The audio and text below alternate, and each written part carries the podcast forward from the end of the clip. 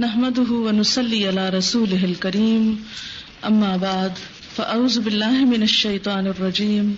بسم الله الرحمن الرحيم. رب اشرح لي صدري ويسر لي أمري واحلل عقدة من لساني يفقه قولي. استسقا کا لفظ سین قافیہ سے ہے۔ استسقا کا لفظی معنی ہوتا ہے پانی مانگنا یعنی بارش طلب کرنا۔ اور نماز استسقا کا مطلب ہے وہ نماز جو بارش طلب کرنے کے لیے پڑھی جاتی ہے۔ پانی ہم سب کی ضرورت ہے۔ پانی پر زندگی کا انحصار۔ ہے صورت الانبیاء میں اللہ سبحان و تعالیٰ فرماتے ہیں وہ جالنا من الما اک الشعی انہائی اور ہم نے ہر زندہ چیز کو پانی سے پیدا کیا۔ گویا، اگر پانی نہیں تو زندگی نہیں۔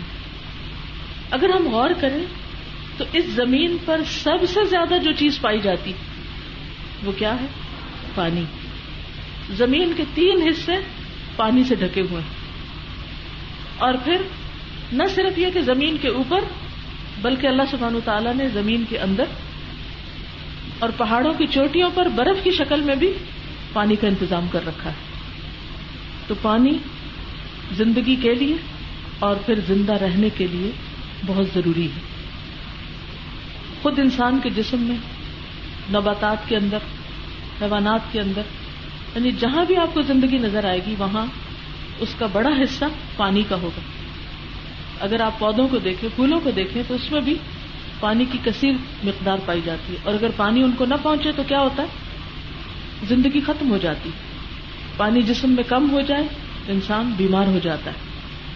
تو بات یہ ہے کہ اللہ سبحان تعالیٰ نے انسان کو پانی پلانے کے، انسانوں کو سیراب کرنے کے مختلف طریقے رکھے۔ لیکن ان میں سب سے بہترین طریقہ جس سے سبھی فیضیاب ہوتے ہیں وہ کیا ہے؟ بارش کا طریقہ۔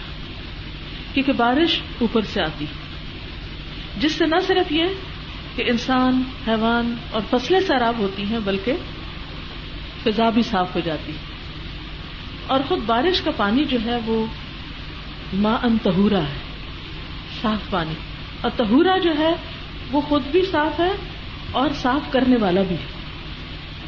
اور اس کے اطبا نے بہت سے فائدے بھی بتائے کہ بارش کے پانی کو اگر روک کر اس کا جب مٹی وغیرہ بیٹھ جائے، تو اس کا جو صاف پانی ہوتا ہے، اس کو اگر پیا جائے، تو بعض بیماریوں کا علاج بھی ہے اس میں۔ یہ رسک کا ایک بہت بڑا ذریعہ بھی ہے۔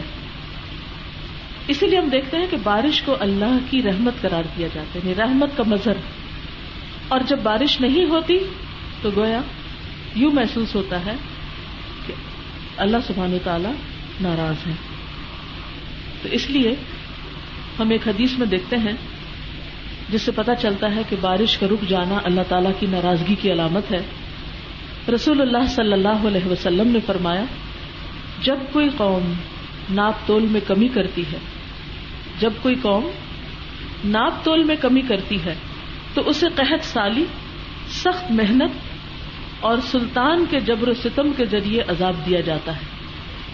اور جب لوگ زکوٰۃ ادا نہ کریں، تو بارش روک دی جاتی۔ اور اگر حیوانات نہ ہوتے، تو بارش کبھی نہ ہوتی۔ اگر جانور نہ ہوتے اینیملز نہ ہوتے، تو بارش کبھی نہ ہوتی۔ وہ بارش جو اللہ کی رحمت کا ذریعہ ہے انسان اپنے گناہوں کی وجہ سے اس سے محروم ہو جاتے ہیں۔ تو بارشیں اگر نہ ہو رہی ہوں اور قحط سالی ہو جائے، تو اللہ تعالی سے نماز، دعا اور استغفار کے ذریعے بارش طلب کرنا مصنون ہے۔ یعنی کیا کرنا چاہیے پھر؟ خاص نماز پڑھنی چاہیے جو بارش طلب کرنے کی ہو، جسے نماز استفاع کہتے ہیں۔ دعا مانگنی چاہیے۔ اور خصوصاً استغفار کرنی چاہیے، اپنے گناہوں کی معافی مانگنی چاہیے۔ لہذا بارش طلب کرنے کے لیے جو مصنون نماز ہے، اسے نماز استسقا کہتے ہیں۔ اور یہ نماز نماز عید ہی کے وقت پر ادا کی جاتی۔ یعنی اس نماز کے پڑھنے کا وقت کون سا؟ نماز عید کا۔ اس کا دن اور وقت مقرر کر کے لوگوں کو اطلاع دینی چاہیے۔ کیونکہ اس نماز کے لیے بھی کوئی اذان نہیں دی جاتی۔ بلکہ لوگوں کو اکٹھا کرنے کے لیے اسلاط الجامع کے الفاظ استعمال کیے جاتے ہیں۔ ایک دفعہ میں حرم میں تھی تو امام نے اسی طرح کے الفاظ ادا کیے اور اس کے بعد پھر سب لوگ خود بخود نماز کے لیے اکٹھے ہو گئے۔ نماز سے قبل کرنے کے کام بہتر یہ ہے کہ مقرر وقت سے پہلے امام نماز استسقاء کا اعلان کرے۔ لوگ گناہ اور ظلم چھوڑ دیں، کثرت سے استغفار کریں۔ صدقہ و خیرات کا اہتمام کریں تاکہ اللہ تعالیٰ کی ناراضگی ختم ہو اور اس کی رحمت نازل ہونے کے اسباب پیدا ہوں۔ کیونکہ صدقہ و خیرات جو ہے یہ بھی اللہ تعالیٰ کے غضب کو ٹھنڈا کرتا ہے، خصوصاً چھپا ہوا صدقہ۔ حضرت نو علیہ السلام نے اپنی قوم سے کہا تھا، استغفروا ربکم انہو کان غفارا، یرسل السماء علیکم مدرارا، ویمددکم باموال وبنین ویجعل لکم جنات ویجعل لکم انہارا ما لکم لا ترجون للہ وقارا اپنے رب سے بخشش طلب کرو۔ بے شک وہ بخشنے والا ہے۔ وہ تم پر آسمان سے موسلا دھار بارش برسائے گا۔ مال اور بیٹوں سے تمہاری مدد کرے گا۔ تمہارے لیے باغات بنا دے گا اور نہریں جاری کر دے گا۔ تمہیں کیا ہو گیا ہے کہ تم اللہ کے لیے وقار کی امید نہیں رکھتے؟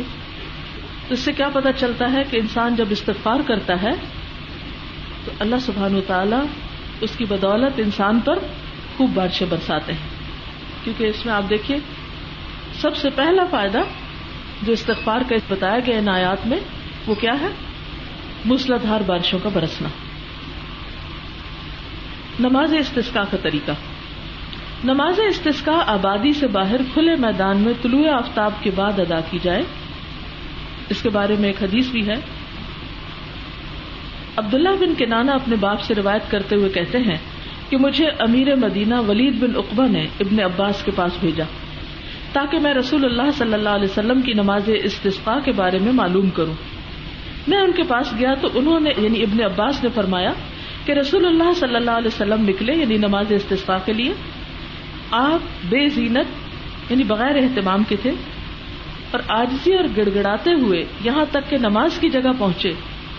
سو آپ نے خطبہ نہیں پڑھا تمہارے خطبوں میں سے، لیکن آپ دعا اور آجزی ہی کرتے رہے اور تکبیر بولتے رہے اور پھر نماز عید کی طرح دو رکتیں پڑھی۔ تو اس سے کیا پتا چلتا ہے کہ پہلی بات تو یہ کہ نماز استسکا کھلے میدان میں پڑھی جائے۔ نمبر دو، نماز کے لیے سب لوگ پرانے کپڑوں میں عز انکساری کی حالت میں جمع ہوں۔ یعنی عید کی نماز کے لیے تو کیسے کپڑے پہنتے؟ ہیں نئے لیکن اس نماز کے لیے عام کپڑے ہوں۔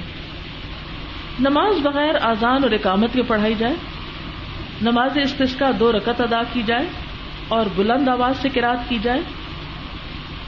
نماز استسکا نماز عید کی طرح ادا کی جائے۔ نماز استسکا عید کی طرح سورت فاتح پڑھنے کے بعد پہلی رکت میں سورت العلی اور دوسرے میں سورت الغاشیہ کی تلاوت کی جائے، خطبہ ممبر پر دیا جائے، جس میں اللہ کی حمد اور بڑائی بیان کی جائے۔ اور اپنی کمزوری اور بے بسی کا اعتراف کیا جائے۔ خطبہ نماز سے پہلے اور بعد دونوں طرح دیا جا سکتا ہے۔ پھر دعا کے لیے قبلہ رخ ہو کر دونوں ہاتھ بلند کیے جائیں۔ دعا کرتے ہوئے ہاتھوں کی پشت آسمان کی طرف کی جائے۔ کیسے؟ اس طرح۔ عام دعا میں تو ہم سیدھی ہتھیلی کرتے ہیں۔ تو نماز استسکا کے لیے کیا کیا جاتا؟ الٹے ہاتھ کیے جاتے ہیں۔ کیونکہ اس طرح بارش نیچے کو آتی ہے نا یعنی بادل کو اگر آپ دیکھیں تو۔ اور پھر کیا ہوتا ہے؟ کہ امام قبلہ رخ ہو کر اپنی چادر پلٹ دے یعنی چادر کو الٹائے۔ امام کے ساتھ لوگ بھی اپنی چادر پلٹیں۔ چادر پلٹتے وقت چادر کا اندر کا حصہ باہر کیا جائے یعنی اس کو اتار کر یہ حصہ جو باہر ہے اس کو اندر کر دیا جائے۔ یعنی مثلاً اس طرح دیا ہوا نا دوپٹہ، تو اس کو الٹ کر دوسری طرف سے لے لیں، بس الٹانا۔ سر سے اتار کر الٹا کر کے پہننا ہوگا ہاتھ بھی الٹے، دوپٹہ بھی الٹا یعنی اللہ ہماری حالت بدل دے۔ مراد اس سے یہ۔ جی ان سائڈ آؤٹ اور رائٹ سائڈ لیفٹ پہ آ جائے گی۔ جی کہہ رہی کہ سدائش کے انہوں نے دیکھا تھا، جیسے وہ ہوتا نا، تو انہوں نے اپنا جبا اتار کے تو الٹا کر کے پھر اس کو پہنا۔ پلٹ دیا یعنی۔ سنن ابو داود کی روایت میں آتا ہے، حضرت عائشہ سے روایت ہے کہ صحابہ کرام نے آپ سے تحت سالی کی شکایت کی۔ تو آپ نے عیدگاہ میں ممبر رکھنے کا حکم دیا۔ جب سورج کا کنارہ ظاہر ہو گیا تو آپ نکلے اور ممبر پر بیٹھے۔ اللہ کی حمد اور بڑائی بیان کی۔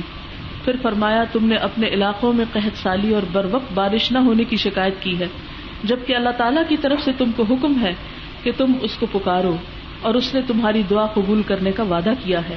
پھر فرمایا الحمد للہ رب العالمین، الرحمن الرحیم، مالک یوم الدین لا الہ الا اللہ یفعل ما یرید اللہم انت اللہ لا الہ الا انت الغنی ونحن الفقراء. انزل علينا الغيث واجعل ما انزلت لنا قوة وبلاغا الى حين. تمام تعریف اللہ کے لیے ہے، جو سب جہانوں کا رب ہے۔ بے حد مہربان، نہایت رحم والا ہے۔ قیامت کے دن کا مالک ہے۔ اللہ کے سوا کوئی معبود نہیں۔ وہ کرتا ہے جو چاہتا ہے۔ اے اللہ، تو ہی اللہ ہے۔ تیرے سوا کوئی معبود نہیں۔ تو غنی ہے اور ہم محتاج ہیں۔ ہم پر بارش برسا اور جو تو برسائے، اسے ایک مدت تک ہمارے لیے قوت اور مقاصد کے حصول کا ذریعہ بنا۔ یعنی جو بارش برسے، اس سے ہمیں دیر پا فائدے حاصل ہوں۔ دیگر دعائیں یہ ہیں۔ اللہ اغفنا اللہ اغفنا اللہ اغفنا صحیح بخاری۔ اے اللہ، ہم پر بارش برسا اے اللہ ہم پر بارش برسا، اے اللہ ہم پر بارش برسا۔ اللہ مسکنا غی ثم مغی ثم مری ام مری ان ناف ان غیر دار عاجلا غیر آجل۔ سنن نبی داؤد، اے اللہ ہمیں پانی پلا، ایسی بارش سے جو ہماری تشنگی مٹا دے۔ ہلکی پھوار بن کر اگانے والی، نفع دینے والی، نہ کہ نقصان پہنچانے والی ہو۔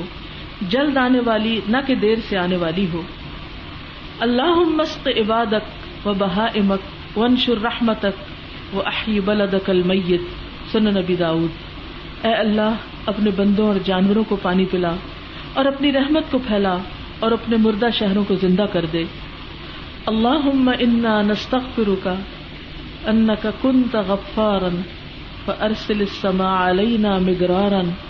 اللهم اسقنا الغيث ولا تجعلنا من القانطين اللهم انبت لنا الزرع وادر لنا الضرع واسقنا من بركات السماء وانبت لنا من بركات الارض اللهم ارفع عنا الجهد والجوع والعرى واکشف عنا من البلاء ما لا يكشفه غيرك الاذکار للنبوی۔ اے اللہ، ہم تجھ سے بخشش مانگتے ہیں۔ بے شک تو ہی بخشنے والا ہے۔ تو ہمارے لیے آسمان کو برستا ہوا بھیج۔ اے اللہ، ہمیں بارش دے۔ اور نہ امید ہونے والوں میں نہ بنا۔ اے اللہ، ہمارے لیے کھیت اگا اور دودھ کی فراوانی کر اور ہمیں آسمان کی برکتوں سے پلا اور زمین کی برکات سے ہمارے لیے رزق پیدا کر۔ اے اللہ، ہم سے مشقت، بھوک اور بے لباسی دور کر اور مصیبتیں ہٹا دے جنہیں تیرے سوا کوئی نہیں ہٹا سکتا۔ پھر جب بارش برسنے لگے تو بارش برستے وقت مترنا بفضل اللہ و رحمتی ہی متفق علیہ۔ ہم پر اللہ کے فضل اور اس کی رحمت کے ساتھ بارش ہوئی۔ اللہ سیبا نافعا۔ صحیح بخاری۔ اے اللہ، فائدہ پہنچانے والی بارش برسا۔ بارش زیادہ برسنے کی صورت میں یعنی بہت زیادہ برس جائے اور سیلاب آنے لگے۔ اللہ حوالینا۔ اللہ حوالینا ولا علینا۔ اللہ علی الاکام والزراب وبطون الاودیت ومنابت الشجر۔ اے اللہ، ہم پر نہیں۔ ہمارے ارد گرد ٹیلوں، پہاڑوں، وادیوں کے دامن اور باغوں کو سیراب کر۔ آندھی آتے دیکھ کر اللہ انی اسألک خیرہا و خیر ما فیہا و خیر ما ارسلت بے و اعوذ بک من شرہا و شر ما فیہا و شر ما ارسلت بھی صحیح مسلم۔ اے اللہ، میں تجھ سے سوال کرتا ہوں اس کی خیر کا، اور اس خیر کا جو اس میں ہے، اور اس خیر کا جو اس کے ذریعے بھیجی جائے۔ اور میں تجھ سے پناہ چاہتا ہوں۔ اس کے شر سے اور اس شر سے جو اس میں ہے اور اس شر سے جو اس کے ذریعے بھیجا جائے۔ بادلوں کی کڑک سن کر سبحان الذي يسبح الرعد بحمده والملائكه من خيفته مت امام مالک کی روایت ہے، پاک ہے وہ ذات کہ گرج اس کی تعریف کے ساتھ اور فرشتے اس کے خوف سے اس کی تصویر کرتے ہیں۔ جزاکم اللہ خیرن. سبحانک اللہم و بحمدک نشہد اللہ الہ الا انت، نستغفرک و نتوب الیک.